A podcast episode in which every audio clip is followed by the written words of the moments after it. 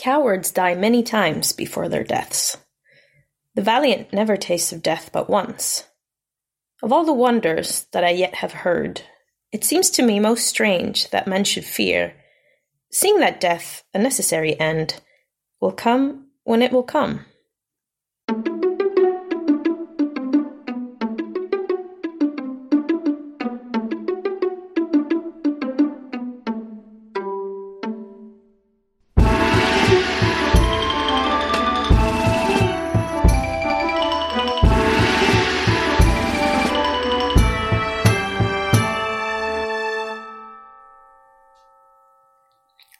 Hej och välkomna till Podius Castus, en podd om antiken. Och idag är det med mig, Emily. Citatet ni hörde återfinns i dramapjäsen Julius Caesar, akt 2, scen 2. Och det är Caesar som talar till sin fru Calpurnia och en av deras slavar. År 1599 sattes Julius Caesar upp på The Globe i London. Författaren till pjäsen hette William Shakespeare.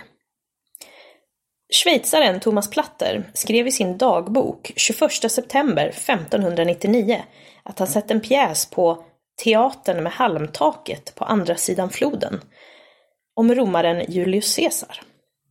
Tillsammans med Antonius och Kleopatra, Coriolanus och Titus Andronicus så brukar den här pjäsen räknas till Shakespeares romarpjäser. William Shakespeare då? Jo, han föddes 1564 i Stratford upon Avon. Och han var son till en läderarbetare, John Shakespeare, och en framstående bonddotter, Mary Arden. Han gifte sig med Anne Hathaway 1582 och de fick tre barn tillsammans, Susanna, Hamnet och Judith. Shakespeare lämnade sin familj bakom sig omkring 1590 och flyttade till London, där han blev skådespelare och dramatiker. Han blev en omedelbar framgång och snart den mest populära dramatikern för sin tid, samt delägare i teatern The Globe. Hans teatergrupp antogs av kung James som The King's Men år 1603. När Shakespeare drog sig tillbaka var han både rik och framstående och han flyttade tillbaka till Stratford upon Avon 1613 och dog där 1616. Han lämnade efter sig 39 pjäser och över 150 sonetter och är fortfarande den mest välkända och hyllade engelsktalande författaren än idag. Våran huvudkaraktär i pjäsen då? Julius Caesar. Om vi pratar den historiske Gaius Julius Caesar så föddes han den 12 juli år 100 före vår tideräkning i Rom och dog den 15 mars år 44 före vår tideräkning i samma stad. År 60 före vår tideräkning så bildade Caesar en politisk allians med Crassus och Pompeius som kallas för det första triumviratet. Caesar ledde många krig som utvidgade Roms territorium så långt som till Britannien och sen utlöste ett inbördeskrig. Hans seger där ledde till att han utropade sig till diktator på livstid, vilket i sin tur ledde till att han blev mördad. Och efterspelet är det som kom att bli romersk kejsartid. Vill ni veta mer om Caesar så har vi faktiskt ett avsnitt om honom. Vilka källor använde Shakespeare då? Jo, Hans främsta källa för pjäsen var Thomas Norths översättning av den grekiska historikern och författaren Plutarkos verk Jämförande levnadsteckningar. Det är en serie bestående av 48 biografier om framstående män under antiken, arrangerade i par för att belysa deras gemensamma moraliska dygder eller brister. Plutarkos, tros ha skrivit biografierna under de två sista årtiondena av, av sitt liv, under kejsarna Trajanus och Hadrianus. Idag finns 23 par biografier kvar, där varje par består av en grek och en romare med liknande öde. Som till exempel Alexander den store och Julius Caesar, eller Demosthenes och Cicero. Det här det är ett verk av stor betydelse, inte bara som informationskälla om de beskrivna individerna, utan också om tiden som de levde i. Och om vi går in på själva pjäsen. Som sagt så bygger Julius Caesar på verkliga händelser och referenser. Den utspelar sig strax efter Caesars seger över Pompejus, En kamp som Caesar själv har beskrivit i sitt verk Inbördeskriget.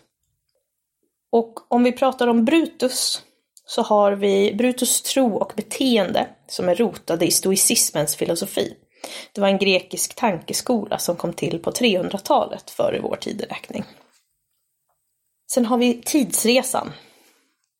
Som i många av sina pjäser så manipulerar Shakespeare tiden i Julius Caesar, både för dramatisk bekvämlighet och för att göra miljön mindre främmande för sin publik. Till exempel så var tiden mellan Caesars triumfmarsch med Pompejus söner och Cassius och Brutus nederlag cirka två år, men Shakespeare komprimerade till två månader. Och vid ett tillfälle så slår en mekanisk klocka och visar tiden, men sådana klockor uppfanns ju inte på över tusen år efter att pjäsen ägde rum. Trots titeln Julius Caesar så skulle man kunna hävda att den här pjäsen lika gärna kunde titulerats Brutus tragedi. För Caesar dör mindre än halvvägs genom pjäsen och han har färre repliker än flera andra stora karaktärer. Berättelsen om den ädle Brutus som upphävdes av sin passionerade logik och sitt förtroende för Cassius stämmer också överens med modellen för den litterära tragedin.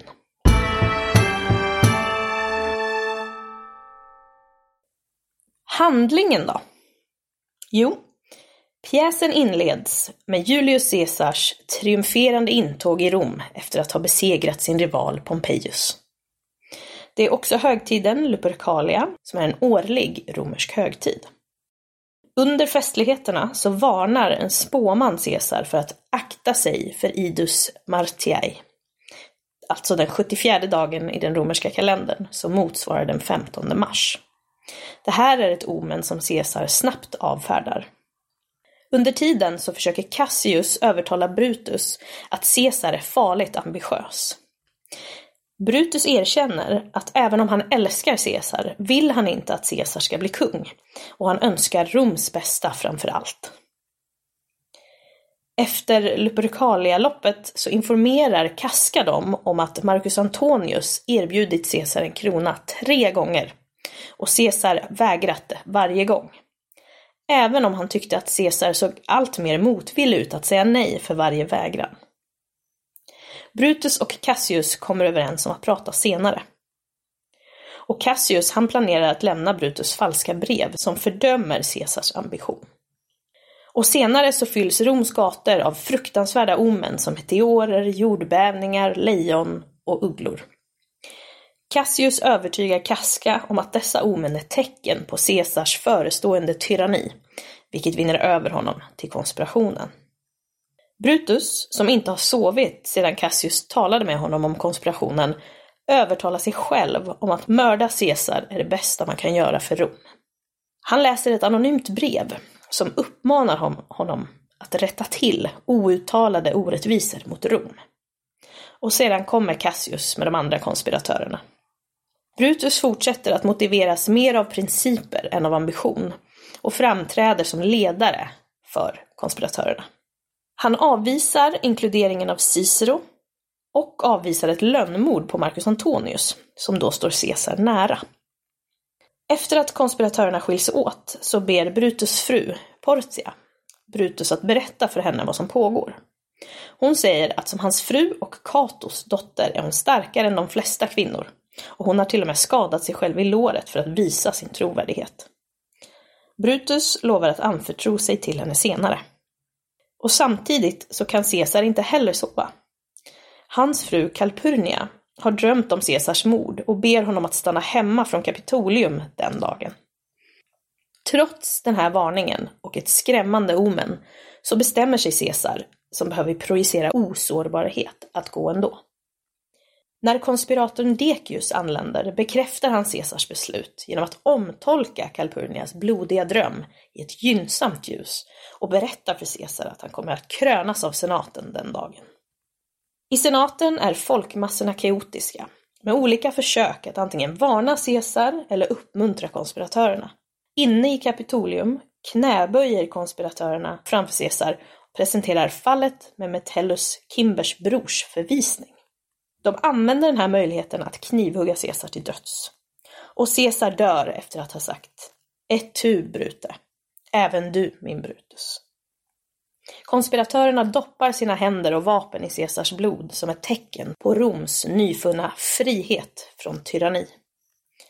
Marcus Antonius kommer in, sluter skenbar fred med konspiratorerna och får Brutus tillstånd att tala vid Caesars begravning, trots Cassius misstankar. Efter att de andra har gått därifrån så profeterar Marcus Antonius att ett brutalt inbördeskrig kommer att bryta ut, föranlett av Caesars hämndlystna ande. Och han börjar konspirera med Caesars brorson och arvtagare, Octavius Caesar. Vid Caesars begravning så vädjar Brutus till folkets förnuft och hävdar att det var nödvändigt att döda Caesar för Roms skull.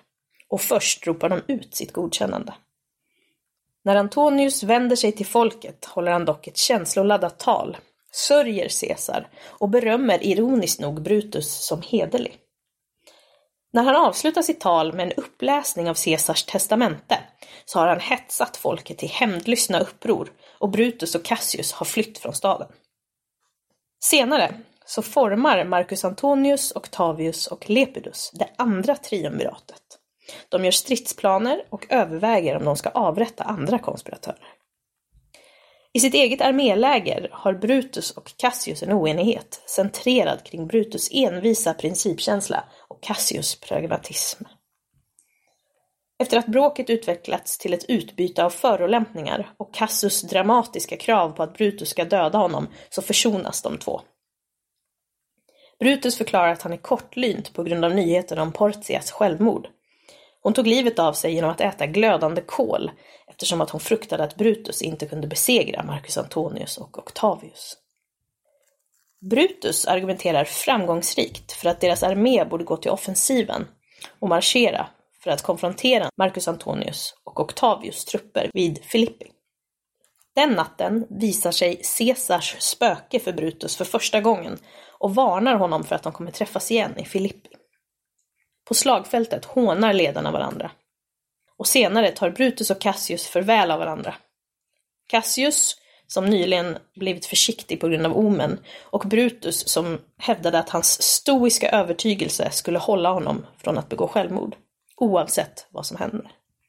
När striden sen rasar beordrar Brutus i förtid Cassius styrkor att attackera Octavius sårbara, vilket ger Marcus Antonius styrkor en chans att köra över dem.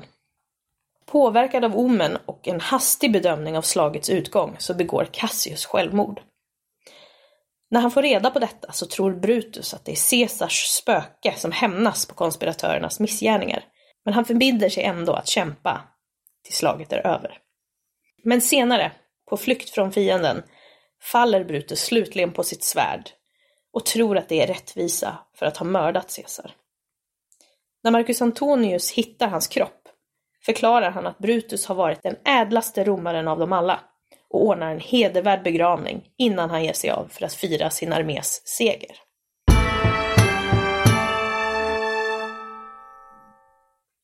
Vad har vi för skillnader då mellan pjäsen och historiska fakta?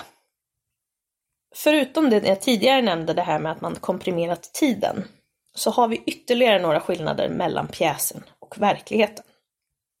Shakespeare får Caesars triumf att äga rum på dagen för Lupercalia, den 15 februari, istället för de sex månader tidigare det hade skett. Och för dramatisk effekt gör han Kapitolium till platsen för Caesars död snarare än Pompejus Curia, eller Curia Pompeia, som är en möteshall.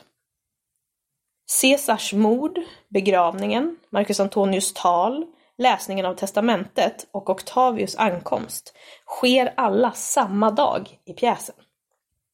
Historiskt sett så skedde mordet den 15 mars, testamentet publicerades den 18 mars, begravningen var den 20 mars och Octavius kom först i maj. Shakespeare får även triumvirerna att träffas i Rom istället för nära Bologna för att undvika ytterligare en plats. Och sen kombinerar han de två striderna vid Filippi, även om det var en 20 dagars intervall mellan dem egentligen. Sen låter även Caesar säga de kända orden ett tu brute, även du min Brutus, innan han dör. Men enligt historikerna Plutarkos och Svetonius ska Caesar inte ha sagt någonting alls innan han knivhöggs. Men Plutarkos säger att han ska ha dragit sin tåga över huvudet när han såg Brutus bland konspiratörerna. Enligt Svetonius så finns det uppgifter om att Caesar kan ha sagt ”detta är våld” eller ”även du mitt barn”. Men var kommer då ett tu brute ifrån?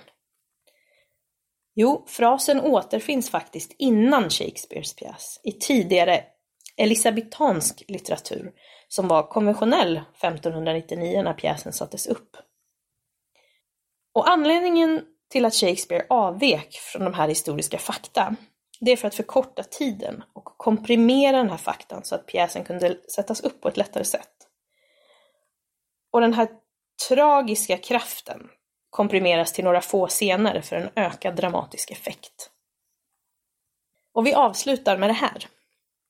Under Shakespeares tid, på grund av regeringens censur, så var författare som ville kommentera samtida politik tvungna att göra det indirekt, vilket de ofta gjorde genom att fokusera på historiska situationer som verkade likna aktuella händelser.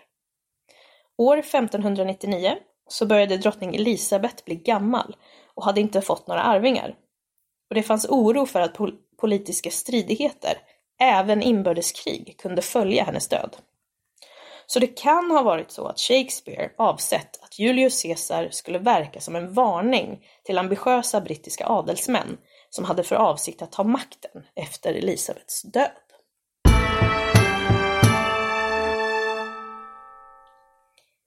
Så, det var lite kort om William Shakespeares pjäs Julius Caesar. Har ni frågor eller funderingar eller bara vill önska avsnitt eller säga vad som helst så skriv till oss på podiuscastus.gmail.com eller på Facebook eller Instagram. Och tills dess så säger jag tack för idag och på återhörande.